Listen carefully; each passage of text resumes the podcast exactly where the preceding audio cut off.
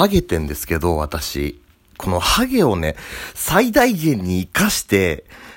いけないかなとちょっと最近考えていまして、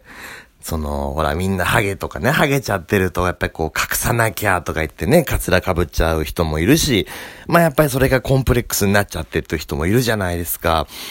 うーん、なんかもったいねえなと思って。やっぱあの、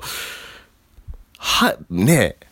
ハゲに対してすげえポジティブな人ってすげえ魅力的だなと思うわけですよ。なんて言ったってやっぱ体を武器にしてるわけですから。そういうわけでなんか、そのままコンプレックスにこう、ハゲを捉えるのはなんか、こう、もったいねえなと思って、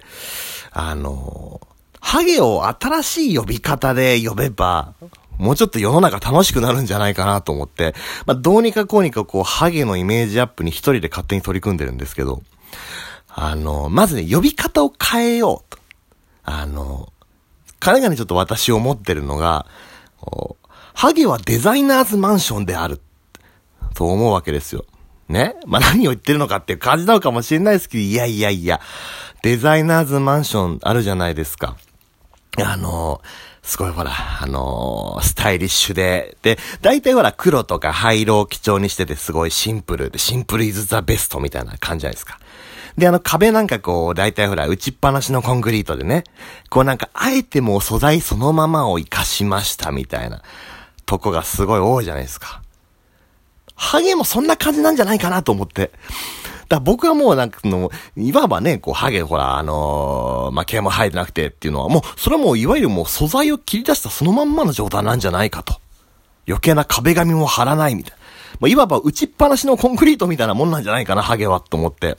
俺、打ちっぱなしのコンクリートの部屋ってなんかかっこいいじゃないですか。え、じゃあハゲもかっこいいんじゃない？みたいな。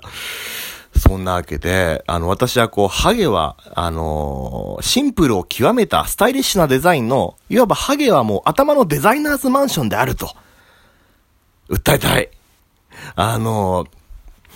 だからもうね、だちょっと自己紹介なんかするときとか、もう、いやもう私もちょっとこう頭がデザイナーズ物件なんなもんで、なんつってね。あの、まあ、大体ワンル、もうあの、ワン、広いワンルームみたいなもんですんで、なんつってね。あの、もう打ちっぱなしのコンクリートみたいなもんですんで、壁が、なんつってね。素材感あるでしょ、なんつってね。